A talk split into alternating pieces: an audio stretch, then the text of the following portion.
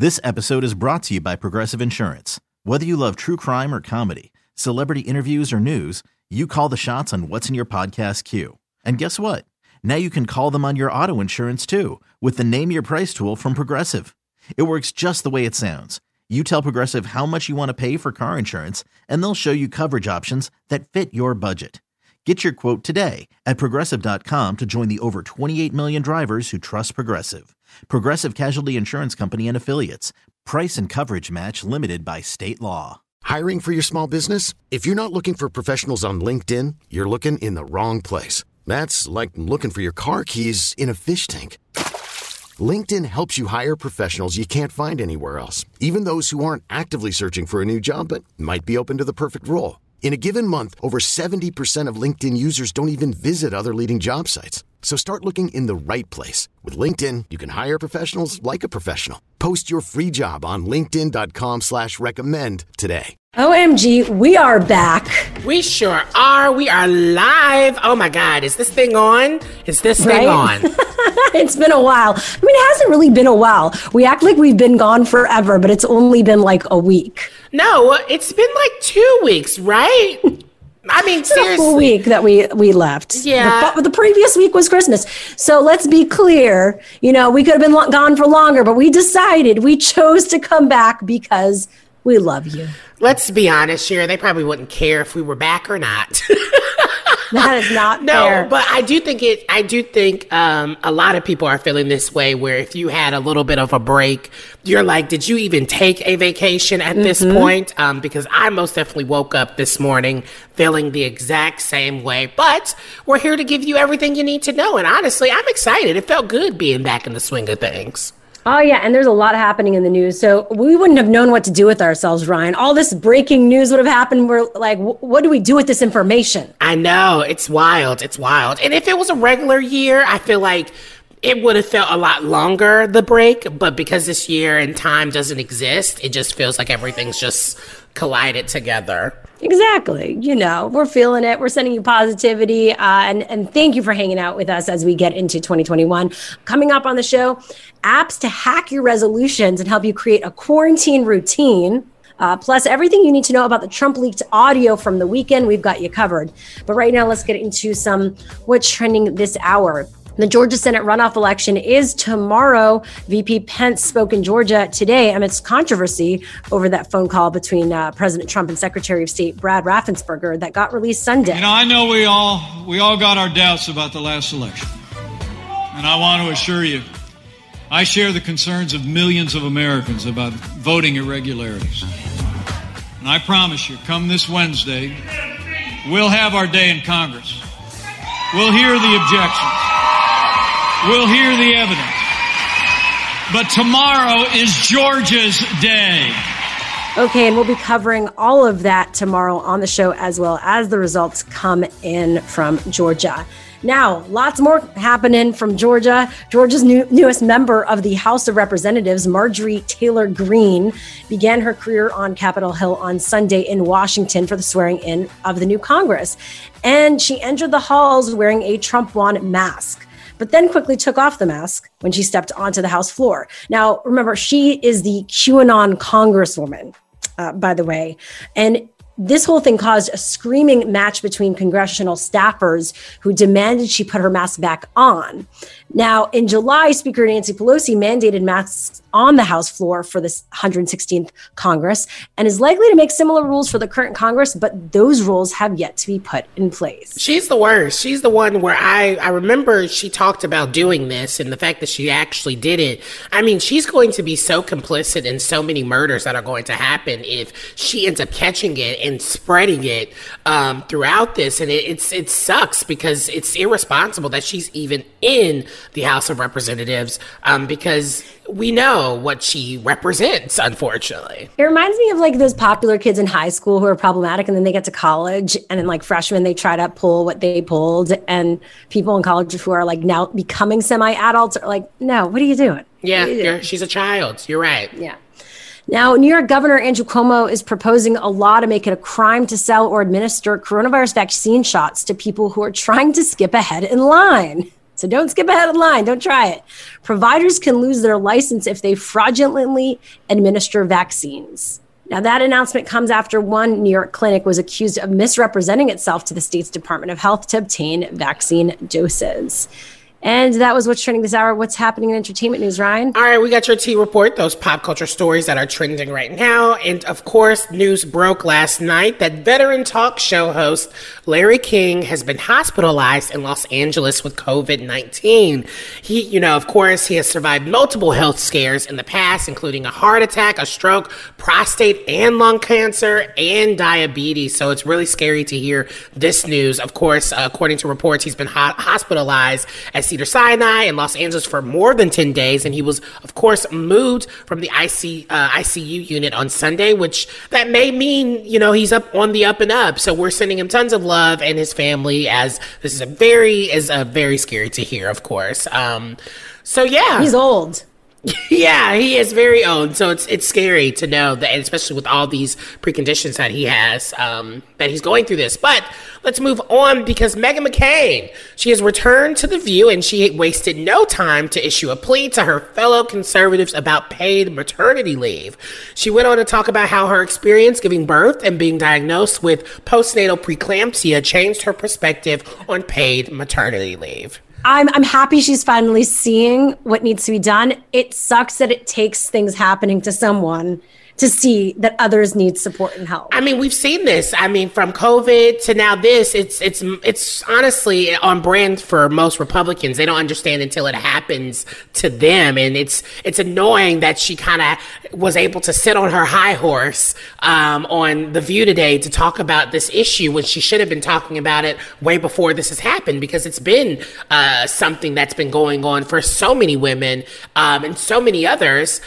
Uh, at the, you know, and and they've been impacted by this, but guess what? Republicans don't see it until it happens to them. Yeah. And I wonder, did she acknowledge or apologize for no, having taken the other side? She did not. But I would love to know what y'all are thinking. Let us know what your thoughts are on social at LGT Show everywhere. And of course, more T Report coming up next hour because you will not believe who is Hollywood's new hot couple, honey. Oh, I want to know. Okay, coming up on the show, the leaked Trump audio clip talking to the Georgia Secretary of State that everyone is sharing. But will it matter? The Washington Post joins us for that next. Let's go there with Shira and Ryan, the new Channel Q. Let's get into that audio recording that went viral yesterday. It was everywhere. It was obtained by the Washington Post, revealing President Trump urging fellow Republican Brad Raffensperger, who's the Georgia Secretary of State, to find enough votes so that Trump could overturn the state's election results. Here is a little bit of that. So, look, all I want to do is this I just want to find 11,780 votes, which is one more than we have because we won the state. So, so tell me, Brad, what are we going to do? Uh, we won the election, and it's not fair to take it away from us like this. That was a one hour phone call that happened Saturday and has many wondering if Trump could be implicated in a potential criminal act. Well, back with us, it's the first time she's back in the new year because this is our first day back. Um, editor of The Fix for the Washington Post, Natalie Jennings. Welcome back. Good to be with you this year. Didn't the Washington Post break this? Yes, they did. Uh, Amy Gardner, our reporter who's been following voting issues since way back before this pandemic made them super interesting, broke it yesterday. It's amazing. Ooh. I mean, uh, I guess it is a pretty wild phone call to listen to. And when you read the transcript, the fact that he even shared all of this with lawyers on both sides on the call. What's the most surprising thing about this? Because it's not like he r- reveals new information. It's not. And, um, you know, the Georgia Secretary of State and his team seem to be really prepared for all the conspiracy theories that he floated. I think the things that were most surprising were how pretty blatant he was that he was on a hunting expedition for a specific amount of votes, just the amount that would happen to overturn the election.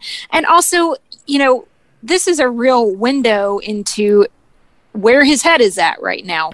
Um, this was not supposed to be for public consumption. So you know it's not totally different than what we see. Of course we don't see him as much as we had gotten accustomed to over the last four years. We haven't seen him publicly that much. Uh, but he is really obsessed by this. Um, he seems convinced that there's something out there. Um, probably speaks to where he's getting his information and how people are humoring him about these things that are just provably false or have already been debunked. Yeah, I mean, I listened to about 30 minutes of the hour long phone call before I just was like, oh, this guy's just talking in circles. And it just feels like he went down a QAnon thread and this is what we're getting. These are the results. Why aren't we hearing, you know, you know, pro, like high profile Republicans speaking up about this. I know a couple of them have been asked uh, specifically about this phone call and they just completely just moved past it. But why aren't we hearing people on the Republican side speak up about this? Well, some have, and remember, Brad Raffensperger himself is a Republican. Uh, the the governor of Georgia is a Republican, and they have uh, been pretty consistent in their message that these this election was. But he's not Trump's fairly. like he's not Trump's chosen though. You know. Yeah, uh, he was. He was. Um, he was. Which we all ta- are talked about they're in the- not. Yes, exactly. Um, we also haven't seen um, all of the Republicans in the House and Senate are not back in Washington yet or, or not in business yet. So we will hear more from them as they are, especially as we get closer to Wednesday when the Congress is supposed to certify these results.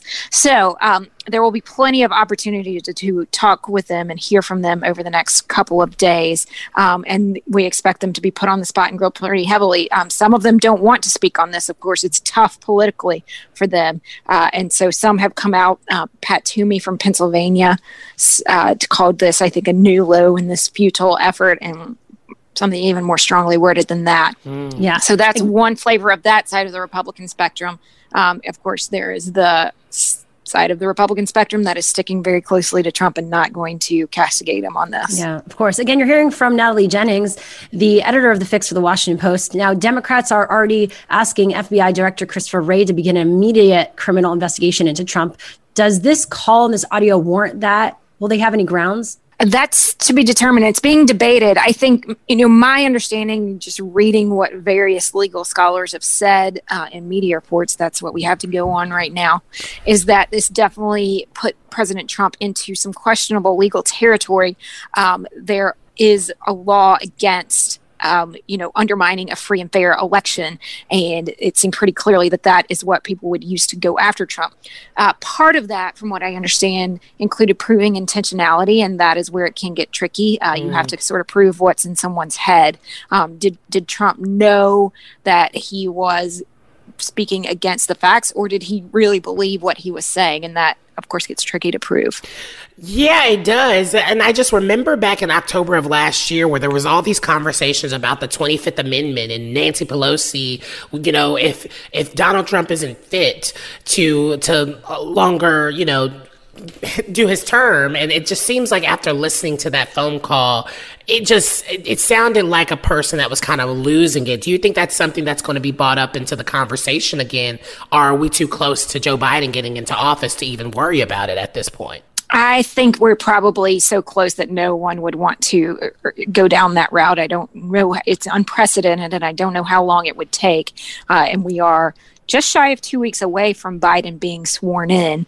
Um, of course, after President Trump is not president, that's when he's exposed to legal liability again Yeah. uh, in a way that he hasn't been. So that would be the thing to watch on that. I don't think um, the 25th Amendment is the remedy here. It's more um, criminal in nature. Uh, but again, it, it's really uh, unprecedented as to whether this is prosecutable. That was uh, Natalie Jennings, editor of The Fix for the Washington Post. Thanks so much. Now, coming up, the Georgia Senate runoffs are happening tomorrow. What candidates are in the lead, and does the state really care about the national implications of their votes? That's next. Let's go there with Shira and Ryan, the new Channel Q. The Georgia election runoffs are tomorrow, January 5th. The state has been in the national headlines as the vote will determine who wins the Senate, the Democrats or Republicans. And joining us right now is the co host of the Gaining Ground, the new Georgia podcast, Jewel Wicker. Thanks for being here. Thank you for having me. So, what does this new Georgia look like to you in a political context? You know, it's so funny because when people ask me about that, they're like, is this really the new Georgia? And I guess it depends on who you ask, right? Like people who have been here, who have been doing this work will tell you that this Georgia has been here, right? There have been people of color here in Georgia that have been organizing and doing this work for decades, right? And and this movement for Georgia to flip has certainly been years in the making. But I think this is the first time on a national scope that we're all as a country seeing that Georgia has been able to make this shift. And I think it's kind of a blueprint for other uh, strongly Republican states uh, about what can happen when when those organizers kind of take control and and and um kind of organize. Yeah, what I think is interesting, obviously, um, last night, those recordings, those audio recordings with uh, President Trump, him trying to pressure uh, Georgia, the Secretary of State, to kind of recalculate the vote in his favor. But I was wondering, can we talk a little bit about the connection that this might have with some of the uh, Georgia candidates? Do you see any connection there, and, and, and could this possibly affect, you know, their outcome? Well, you know, I think it's a good question, and I think we'll have to see. I think what we're really interested in when it comes to tomorrow's runoffs is the idea that Republicans are both trying to get out the vote for Republican voters and also be, and, and, but we're also hearing from like President Trump, this is a fraud. So why would people go out and vote if the voters, you know, if, if the process is a fraud? So we're really gonna, it's gonna be interesting to see if voters are deterred from coming out to the polls or whether or not they're emboldened to come out to the polls. I mean, I don't think one thing I've learned about Georgia politics is you don't know until you know. You mm. can think you know and and you just have no idea. Um and so i can't call it i can't tell you what's going to happen tomorrow but i do think it's going to be really interesting to see um how republican voters take to this because i mean it's a pretty damning call you know. It's uh insane to listen to. Mm-hmm. yes uh it is. It really defines where we're at right now as a society and politically. Um so with that said and again we're talking to uh, the co-host of the gaining ground the new georgia podcast jewel wicker are we seeing any traction from any specific candidate? We've seen obviously a lot of money coming into the Democratic candidates uh, nationally, but what's happening on the ground right now? I mean, I think both sides have just been really working to uh, you know, energize their base. We've seen, you know, on the, the Democratic side, we we've had Kamala was just here. Vice President elect Kamala Harris was just here yesterday. We've seen Biden. President Obama has come out. Rappers like Jeezy and Jermaine Dupri have been on the um, campaign trail. And but it's been interesting on the Republican side. Um, like Governor Brian Kemp hasn't gone out with uh, Kelly Loeffler because he has been somebody who has not been uh, the president is not a fan of him currently. Um, and so it's been really interesting to see who they um, kind of tapped to come out and campaign. But they are for sure still on the campaign trail throughout Georgia, trying to get out those last uh, mobilization tactics before tomorrow. So let's talk a little bit about your podcast, Gaining Ground, the New Georgia. I would love to know because obviously uh, you live an intersectional life. How are you all tapping into that conversation when it comes to Black voters and even voter suppression? that happened in the election and is continuously happening in the state? Yeah, I mean, I think for me, I'm a Georgia girl through and through, born and raised here. My family is from here. And so the first thing that Rembert and I had at the top of our minds when we were approached for this podcast was, oh, we just want to usher in as many local voices as possible, right? Like if we're going to do this and we're going to do this on a national scale, we want people to give us the leeway to be able to usher in as many local reporters, as many uh, grassroots organizers and you know pundits and politicians as possible so that we can tell the totality of this story when it comes to black voters latinx voters asian american voters and, and, what this has looked like. Um, and, and we've been really lucky in that tenderfoot and, and cricket media have been great partners in that and they have been like you know you guys know georgia so you know they, they've been really, really receptive to all of our ideas when it comes to making sure that we were as diverse as possible. You know, I spent my 21st so cool. birthday in Georgia. I'm from Nashville, honey. I've spent a, a, ton of time getting drunk in the Atlanta streets. so we we go we gonna say that for another show.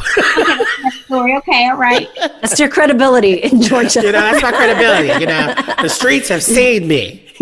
oh, well, what uh, were some of the learnings while producing this podcast? Any surprises? You know, what I think we really wanted to show with this podcast, even though it's on a national scale, because, you know, we have all of these people, even outside of Georgia, saying, how can we get involved in this? How do we mobilize voters in Georgia and make sure that they get out to vote? And I think the big lesson here and the big reminder here is that Georgians got it. You know, you can help and you can ask how best to help, but we don't need y'all to take over and we don't need y'all to run the show. You know, we we mobilize voters to t- to flip the state blue in uh, in November, and you know, if it's to happen again tomorrow, it's to be because of those local grassroots organizers who know what people here in Georgia need. Because this this message, um, there's this overarching message that Georgia's to save the country, right? If these two Democrats are uh, elected, that that you know it has to do with control of the Senate.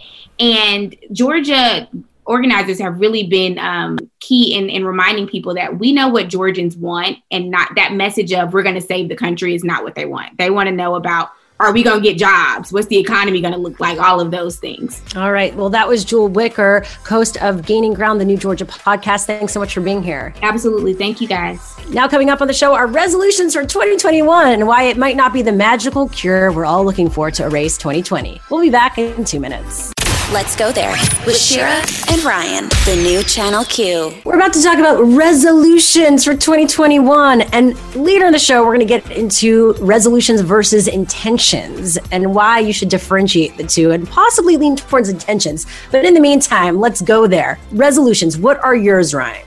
I don't have any. I am hey. refusing to set them because I think, yeah, I just don't want to. I think it, it, it brings in too much pressure to try to accomplish something. And I think right now, the most important thing after a year like 2020 is to really just focus on yourselves and, mm. and, and focus and being present in the moment. And I think a lot of times setting these intentions or resolutions um, can be a little overwhelming and can, can create a lot of noise instead of having you focus on the moment. Oh my, Ryan. I'm like, I feel like I'm a mom who is about to cry. That was so touching. oh, thanks. Thanks. I really enjoyed that. You know, it's something I think about every year. Like, I tend to give in and write things down mm-hmm. more, I think, intentions, because I did find that as I was looking towards goal setting every year, and every year, if I didn't hit that goal or maybe something else happened that still I enjoyed, but it wasn't that, it would be disappointing and I wouldn't kind of appreciate what I was getting. Right. Exactly. Exactly. and I think I, I feel like the one big takeaway, and I feel like we talked about it obviously before our break, but like my one big takeaway for 2020 was like, I genuinely don't really have any complaints. Obviously, it was sad to see our world be in the place and the state that it was in. Um, mm-hmm. But I feel like me personally, that year was necessary. I mean, a lot of that taught me how to adult in ways and taught me how to face things right forward and relationship loss and gains. And so, like, I couldn't really wrap up 2020 as a terrible year. And I don't really want to take that energy. Um, I, I just I want to I don't want to take any negative energy into this year. Like I want to look at it and be prepared for anything that possibly could happen because I'm still yeah. a pessimist.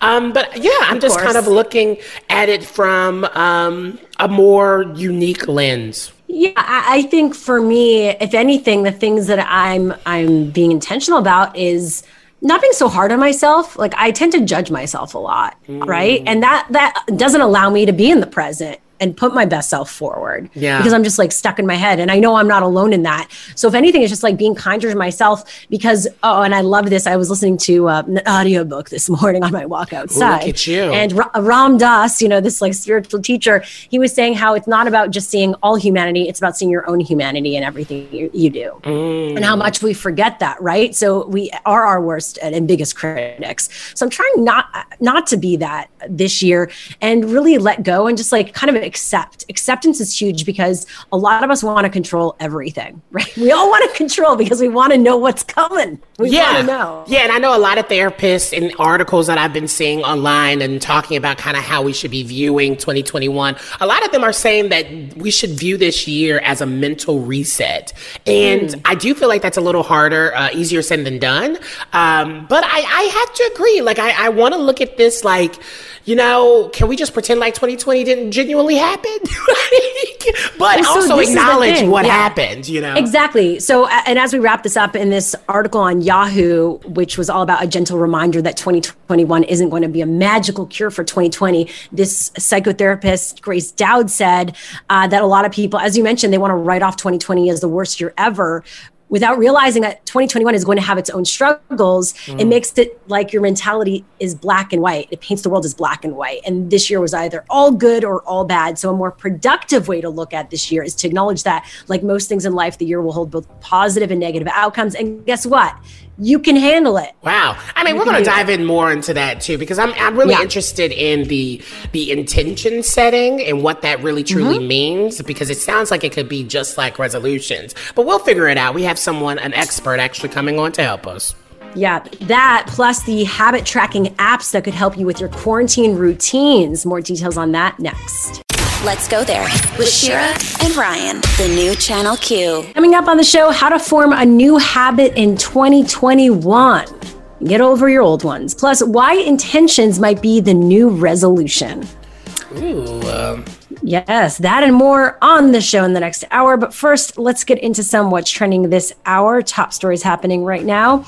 Governor Baker of Massachusetts called his fellow Republicans' efforts to overturn President Trump's loss an affront to democracy. I think the noise and the accusations and the commentary about challenging this or that is an affront to democracy and to the voice of the people who turned out in record numbers in this election to support a whole bunch of candidates. Now, more than 100 U.S. congressmen and at least a dozen GOP senators have vowed to challenge electoral votes in key states where they continue to push unconfirmed claims of voter fraud.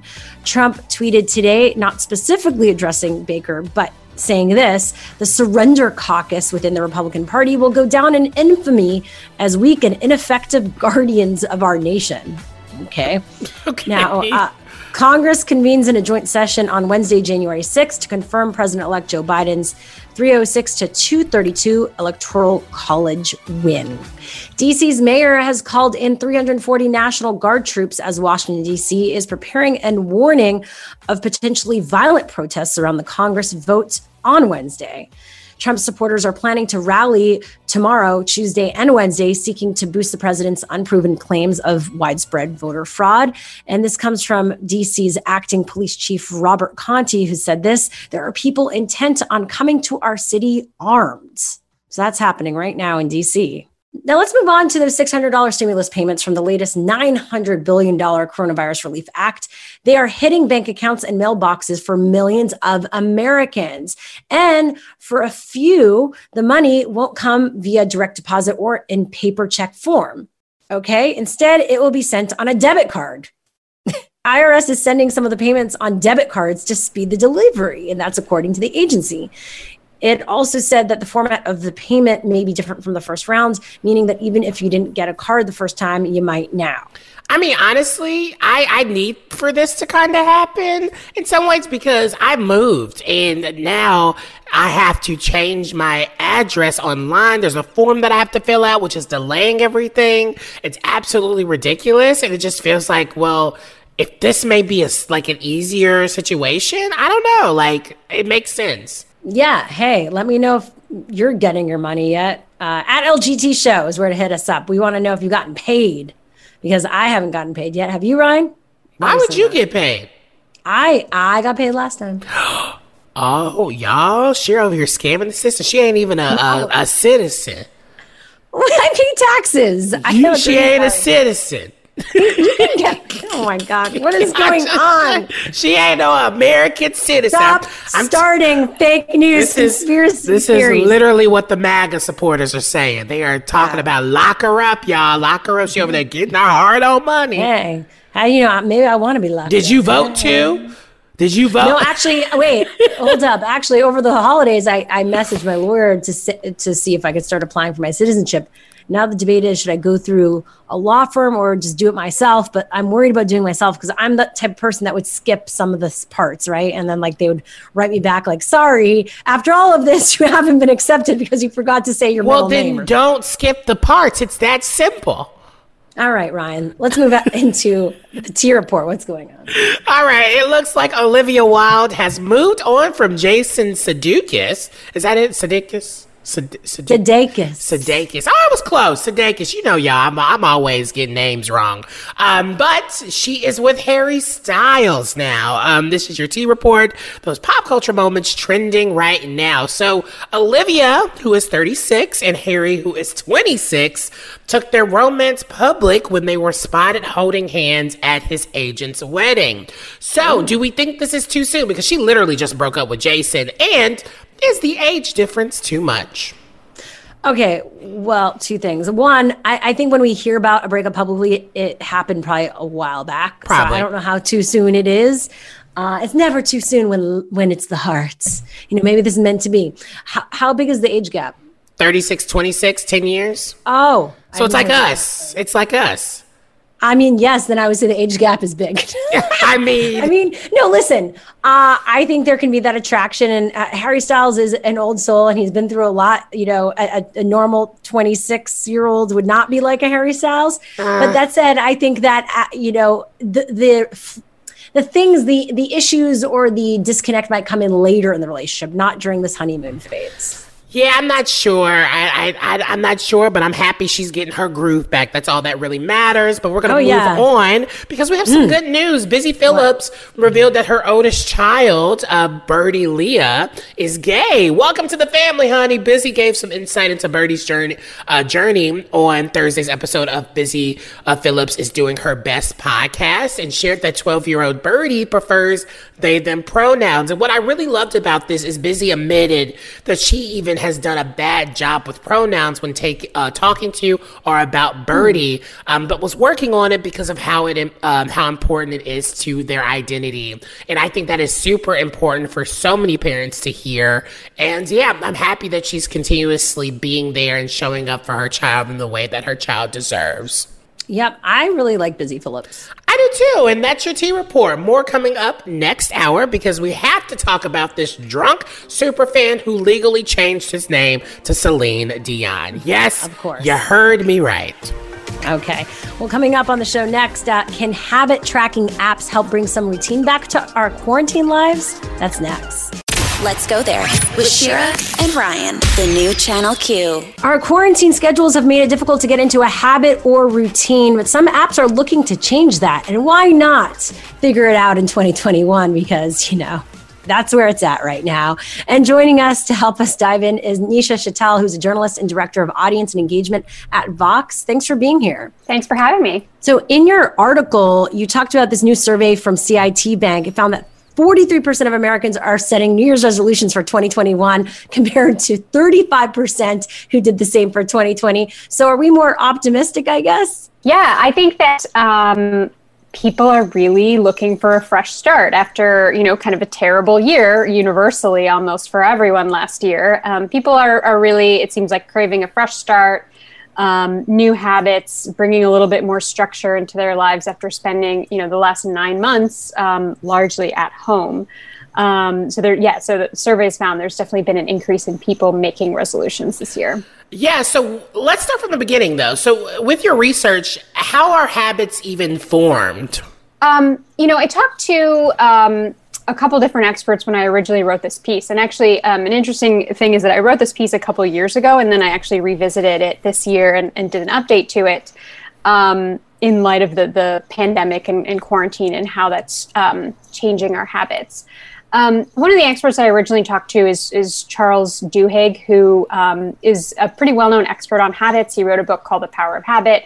Um, and he sort of defined habits as you know there's kind of a basic structure of a cue uh, a routine and a reward um, and he calls this the habit loop. So he talks about how you basically you know for a person to be successful at creating habits you have to figure out like what the right cues are for you to remember to do this new habit and then also what's the right reward Um, yeah, because we're all different, right? And, and I do like how you uh, mention how people fit into one of four tendencies when it comes to habit formation. So, what are those so we can understand where we all fit? Yeah, so that tendency framework comes from um, another expert I talked to for this story, Gretchen Rubin, who's also like a pretty well known expert in, in this area. Um, she wrote this book called The Four Tendencies, and basically she says you fall into like one of four uh, patterns in terms of how you um, res- like develop habits. So you're either um, an upholder. An upholder is is the type of person who's really internally um, accountable and intrinsically motivated. So if they say, you know, I made a promise to myself that I'm going to get up and run every day at 6 a.m., they do that because they made a promise to themselves and they will uphold that commitment. The other, the next type is um, obligers, which I'm definitely an obliger. Obligers are people who are good with external accountability. So there are people who are like, well, I promised my friend I would get up and meet her at 6 a.m. to run. So I have to go because I don't want to disappoint my friend or let her down. That kind of accountability has worked really well for me of like promising your friend or having a buddy or like signing up for a workout class where there's um, like a penalty fee if you cancel and you don't want to pay that fee. Uh, so then there's questioners, which is the third type. These are people that need to understand the rationale behind um, you know behind why they should do something. So they they need to understand scientific research and they need to like understand the data behind something to feel motivated to do it. Uh, and the last um, the last type in the four tendencies is uh, rebels who um, you know tend to reject rules and obligations uh, from other people. So they don't like to be told what to do and they really need to uh, they really need to want to do something on their own um, and, and need to find their own way to do it versus um, somebody else's rules or structures or um, frameworks. So fascinating. Again, we're talking to Anisha Chittal, who's a journalist and director of audience and engagement at Vox, about starting new habits in the new year. You know, a lot of these things would have coaches in person, right? You would get a coach in person, but now it's pivoting to apps. But are the apps actually helping? Are they working? Yeah, I think it really, you know, I think it really depends. So part of it is that like everybody has a different style. And so all these apps rely on different, you know, different types of, of styles and different forms of accountability. So one thing is like finding the app that works for you. Like some people like the the streak method of like I get on a streak of practicing Spanish every day and I don't want to break the chain, you know, I'm at 20 days or whatever. Um, some people feel really motivated by that. Some people need um, you know pings and reminders. Some people need uh, accountability from someone in like a more community based app. So part of it is like because everyone has these different tendencies, you need to find the app that works for you. And and um, having the wrong app might not work for you, right? Um, so it's sort of figuring out the thing, the app that is tailored to your style and what you respond to. And just quickly, as we wrap it up, are there even two that you could recommend? One that maybe, I know there are some that cost a bit because it's like having a coach with you, and then one that's maybe free but can help. Yeah, I'm currently using an app called Done. It allows you to do three habits uh, for free. Um, so I found that to be that works well for me because you don't really want to be trying to build a ton of new habits all at once, anyway. So three is like a manageable amount.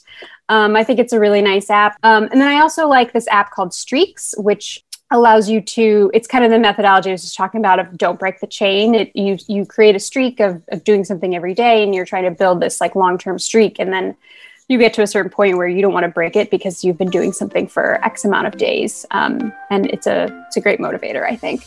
All right. Well, that was Nisha Chittal, journalist and director of audience and engagement at Vox. Thanks so much and best of luck with your new habit. Thank you. Happy New Year. You too. Coming up on the show, how to set intentions without setting yourself up for failure and disappointment. That's next. Let's go there with Shira and Ryan, the new Channel Q. It's the new year and everyone is setting resolutions, but is it time to that we throw resolutions out the door once and for all? What would be a good alternative? Back with us is Dr. Alfie. She's the founder of the AAKOMA Project and host of the Couched in Color podcast. Thanks again for being here. Happy New Year. Happy New Year. It's always nice to be with you two lovely humans. Oh, we love you. So, what is your take on this? Like, what do you do yourself? And, and then I want to hear what you are advising for your patients. Yeah. So, what I do is I say reset and refresh. That's what I say because I feel like resolutions is too much pressure, right? Because the resolution is always something about turning us into like some perfect version of ourselves. And then by three weeks in, January 21st, you're like, I'm terrible.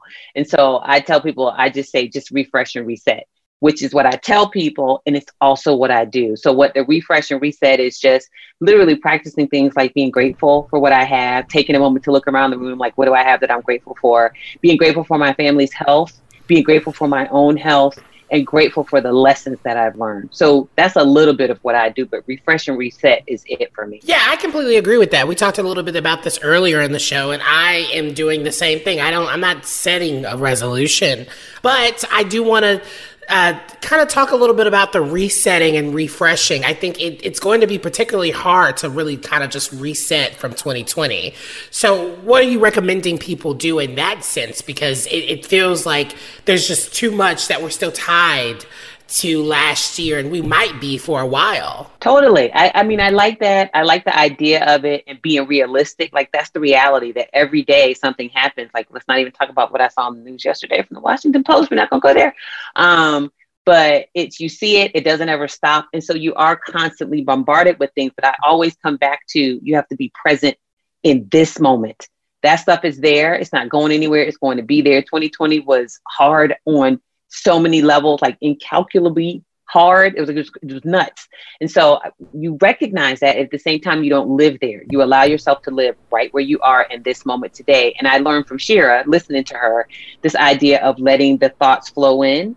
Mindfulness teaches you that you let the thoughts flow in, but you let them drift right back out, right? Mm. You don't mm. fight them. You don't try to wrestle with them. You just allow them to be. And I think what you learn in that process is that the thoughts alone are not going to like break you apart it's the feeling that you attach and the tension that you attach to those thoughts. Thoughts. So if you separate and allow them to flow, I think that moves you further forward without being stuck on what happened before and in the past. Yeah, it's so important. Dr. Alfie again is with us.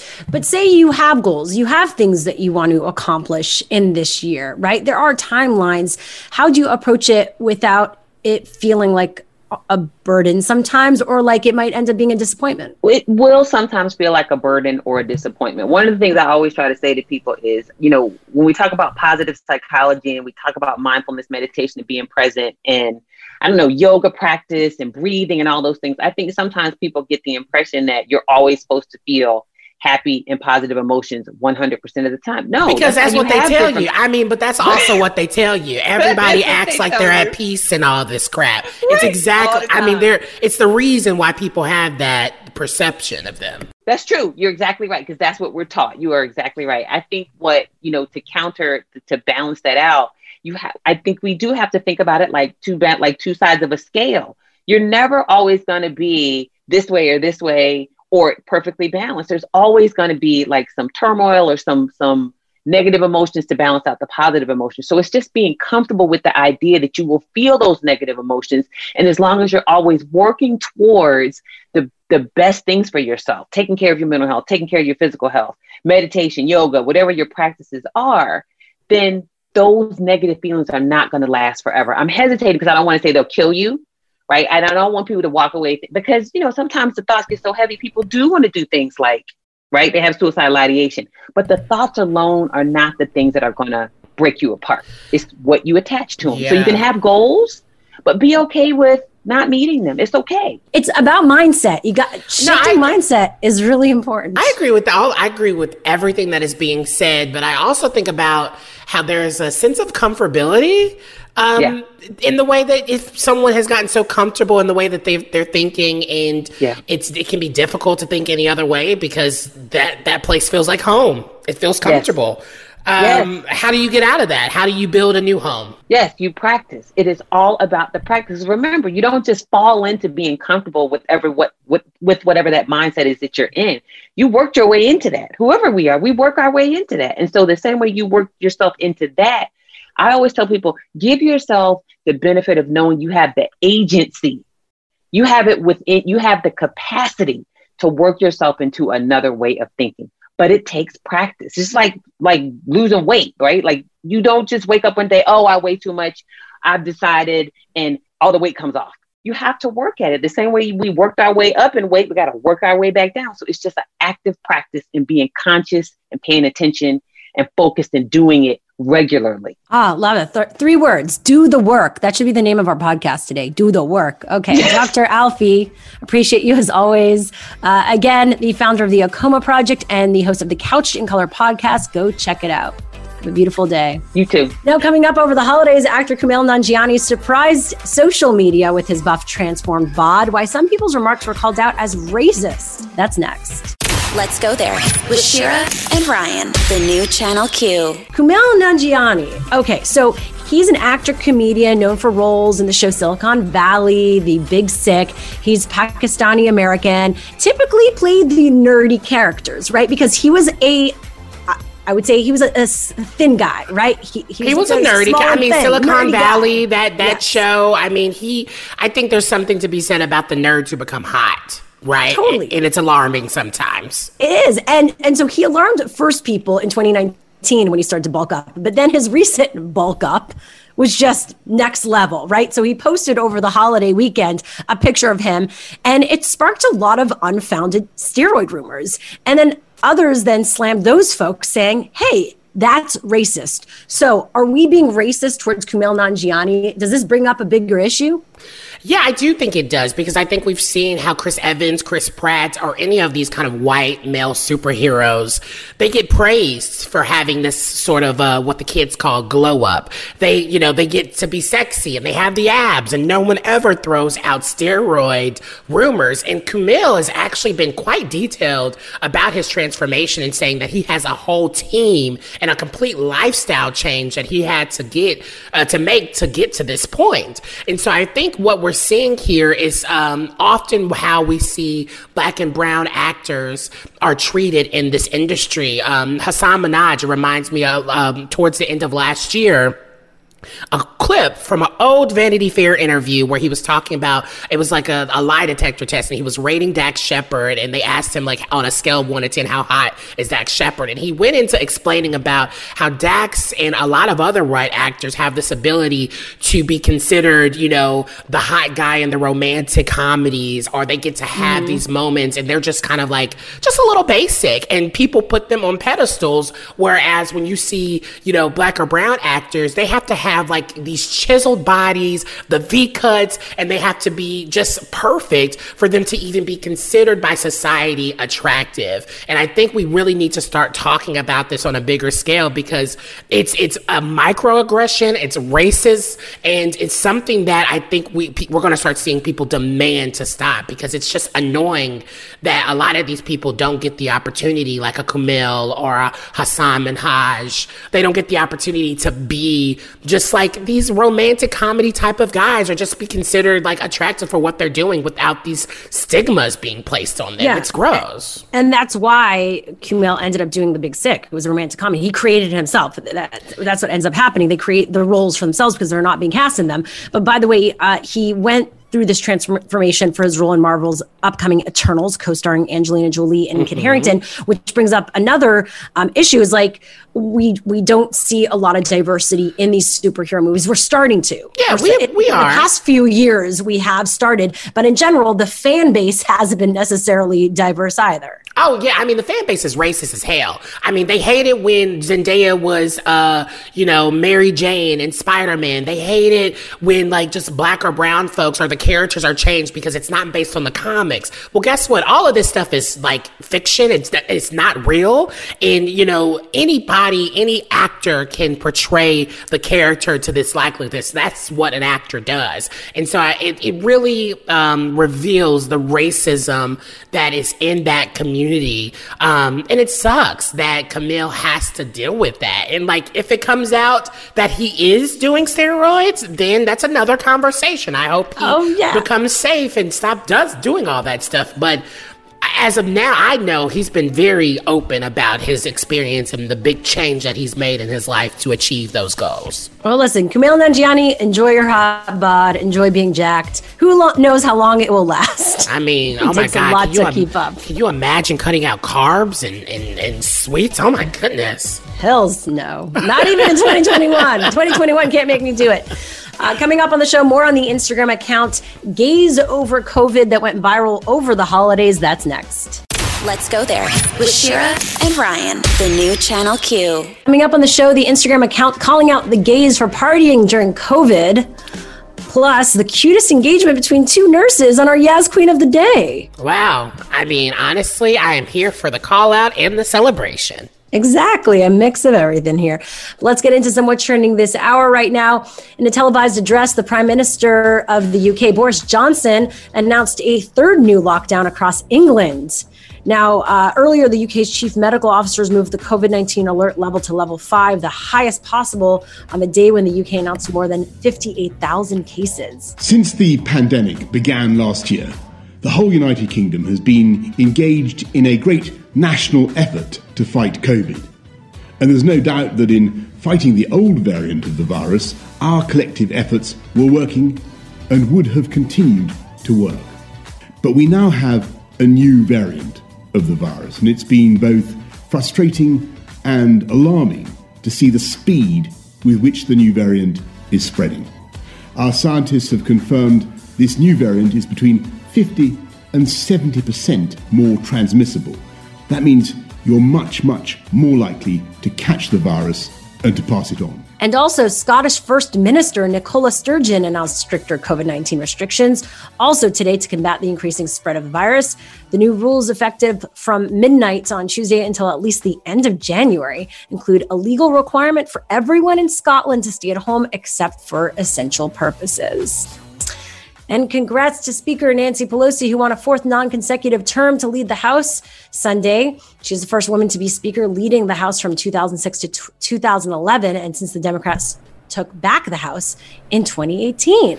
Yeah, I mean, this was okay news. I was like, that's sucks in some ways. I'm interested in seeing a lot of the hot takes online. Is kind of like it, it seems like it's a it's time to move forward and maybe see someone else there. But congratulations to her anyway.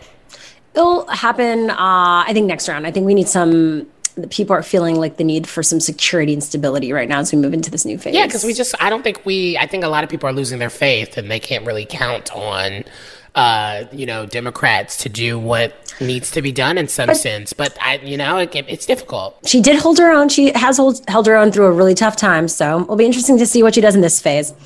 Now, uh, before he leaves office, President Donald Trump is set to award the nation's highest civilian honor to one of his most vocal political allies, Representative Devin Nunes of California. Gross. Yep, the White House released a statement saying, quote, Nunes is a public servant of unmatched talent, unassailable integrity, and unwavering resolve. He uncovered the greatest scandal in American history. Okay. And that was what's trending this hour. What's happening in entertainment news, Ryan? Okay, so the online sensation that became Ratatouille, the TikTok musical. Ra- Ratatouille. Ratatouille. Ratatouille. Ratatouille. Oh, he said Tuli. Who cares? It's the way I pronounce it. I'm from the South. Just because you speak French, don't mean I gotta Rat- speak French uh, uh, too. Isn't that Italian? Ratatouille. No, I think it's French. The movie was based in France. Oh, we need a Google now. Okay, continue. Oh my goodness. Well, before I was rudely interrupted, the musical, the TikTok musical, has raised over $1 million for the Actors Fund organization and struggling performers impacted by the pandemic. This is your T report and an early Yes Queen. You know, those pop culture stories that are trending right now. So, the musical premiered on, uh, on the social media platform New Year's Day and featured household names, including Wayne Brady, Tituss Burgess, Adam Adam Lambert. Um, the news of its monetary success was announced Saturday on the production's Twitter page. Um, the TikTok community saw the project go from just a quaint effort started by a user to the 2007 Disney Pixar film to a blown, a full blown event in a matters of weeks. So tickets to see the production went for just $5 a piece. So meaning over 200,000 tickets have been snapped up. So supporters, if you still want to catch it, uh, can catch the show. Um, tickets will be available to purchase through January 4th, which is today. So if you missed it, sorry, but you got a couple more hours. yeah. And the Twitter is at Ratatusicle. Yes, I mean, that's cute. You could have just Google searched it. But this may be the new way that we see Broadway, to be quite honest, because that's a lot of money uh, when you compare it to what we see in Broadway, a successful Broadway show. That's the type of money that they're making, like the Hamilton. So to see something like this happen, I think it gives a lot of, um, you know, Broadway a light at the end of the tunnel. Yeah, uh, definitely. I think it was very innovative uh, and it was a very cool approach. It'll be interesting to see if they can replicate it. And by the way, speaking of Google, Ratatouille, you you won some points, Ryan. It's uh, a Thanks. French movie. It um, it's about a rodent who dreams of becoming a French chef. Everyone and, knows and what this movie is wait, about. No, people one of the top Google searches it was when I wrote it. Is Ratatouille the movie French or Italian? Well, it's based off of a dish. I'm not alone. It's about a rat, and it's French. Um, okay, now let's move on. on to the story that we all want to know because a bar worker in the UK legally changed his name to Celine Dion after a night of drinking and watching one of the Divas concerts online. So Celine the new Celine, said that he drank quite a bit during Christmas and fell asleep while streaming um, the Canadian Celine Dion's concert. Well, several days later, he got paperwork in the mail that said that he had legally changed his name to Celine Dion. So, to put this into perspective, he goes on to say that from that moment um, on New Year's Day, paparazzi started showing up at his door thinking that Celine Dion was there, which they were right, but it wasn't the right Celine Dion. oh my God. That's amazing. I wonder if he, like, you know, if he remembered the next day that he did it or if he was that drunk. he said he almost passed out because he was shocked. Honestly, this guy needs to go to some, like, maybe double A or, or what's, you know, Alcoholics Anonymous because, honey, this seems like a little intense. I've never done something where I get that blacked out, where I change my name and do legal documentation work. Like, who's That's doing that? work. Yeah, he spent uh, to put this in per- perspective. He literally spent hundred and twenty dollars U.S. dollars. That's a huge fee. So that's your tea report. Let us know your thoughts at um, LGT Show everywhere, and of course, check out these stories at WeAreChannelQ.com, honey, because I'm finished spilling. Okay, well, a new Instagram account, Gays Over COVID, is going viral for calling out gays partying over the holidays and even frontline workers. More on that next. Let's go there with Shira and Ryan, the new Channel Q. There's this Instagram account that has caught all of our attention. It's called Gays Over COVID. It was set up in the summer to highlight gay men going to large parties, but it took on a life of its own following a ton of gay circuit parties that were happening during the holidays in Puerto Vallarta, along with other regions around the country and actually internationally. It's even outing nurses and doctors traveling while promoting COVID guidelines. The account got temporarily deactivated this morning, but many are trying to figure out the identity of the poster.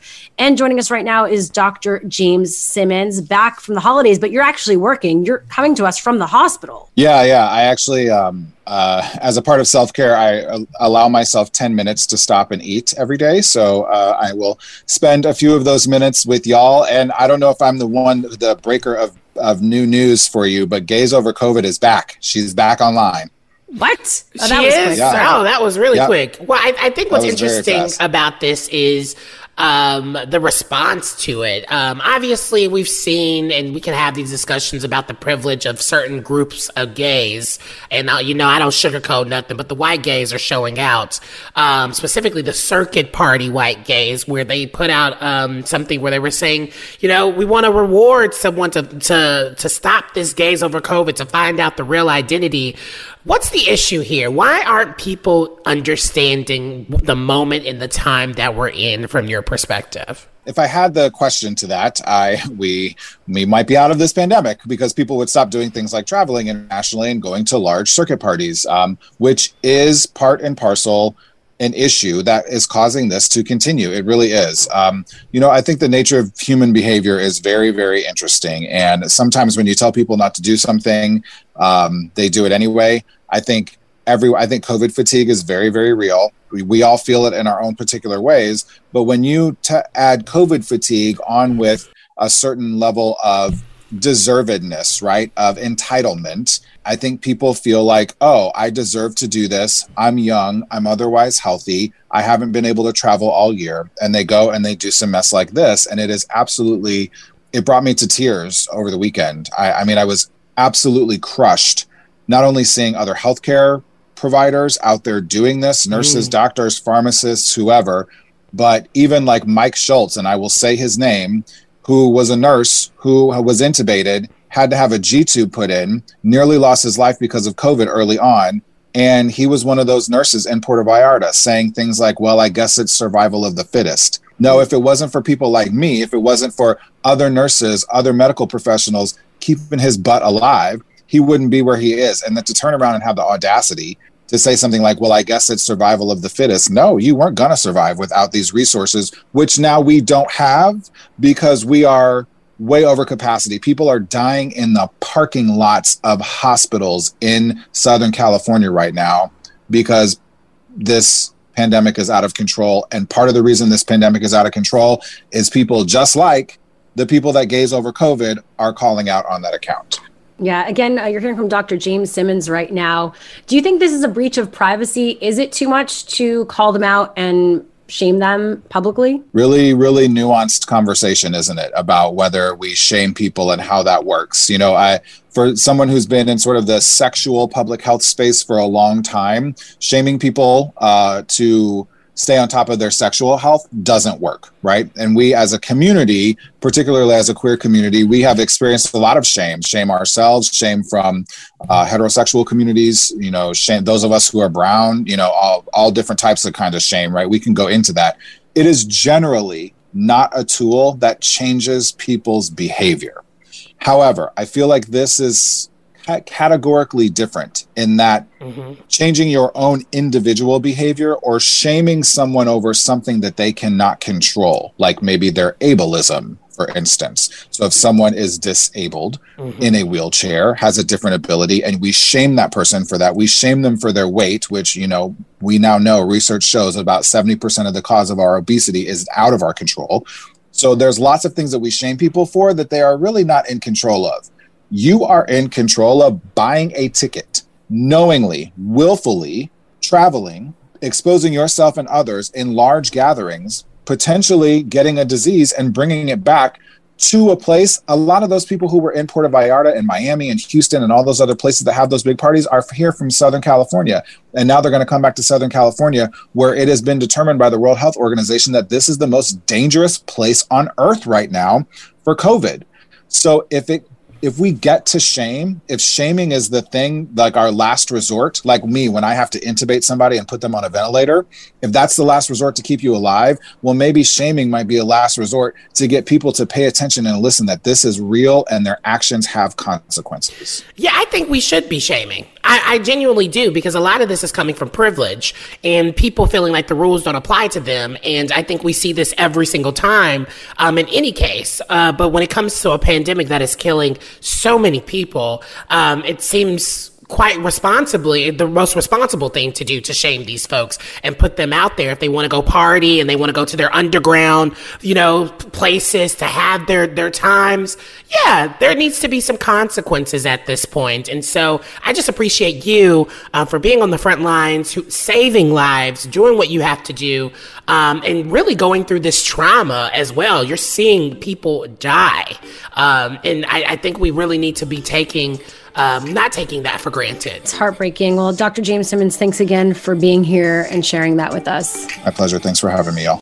Let's go there with Shira and Ryan, the new Channel Q. We're wrapping up the shows we always do with our Yes Queen of the Day. Yes, Queen.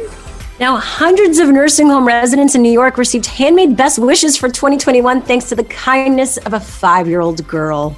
Oh my God. So sweet. Children are already doing better than us exactly. in the new year. How embarrassing. Ariana Chopra is from Vestal, New York. She spent her winter vacation making 200 New Year's cards for the residents of a local nursing home. Well, you and I were popping bottles, you know, uh, to start the new year, she was making these uh, cue cards. Well, I mean, if I wasn't popping bottles, maybe I would have done this. She just doesn't, she can't pop bottles. So let's not, you know, just make some assumptions here. If she wanted to pop bottles, maybe she would pop bottles instead of making cards. That doesn't well, make here, me less of a person, of a good person. Here she is uh, sharing why she decided to do this.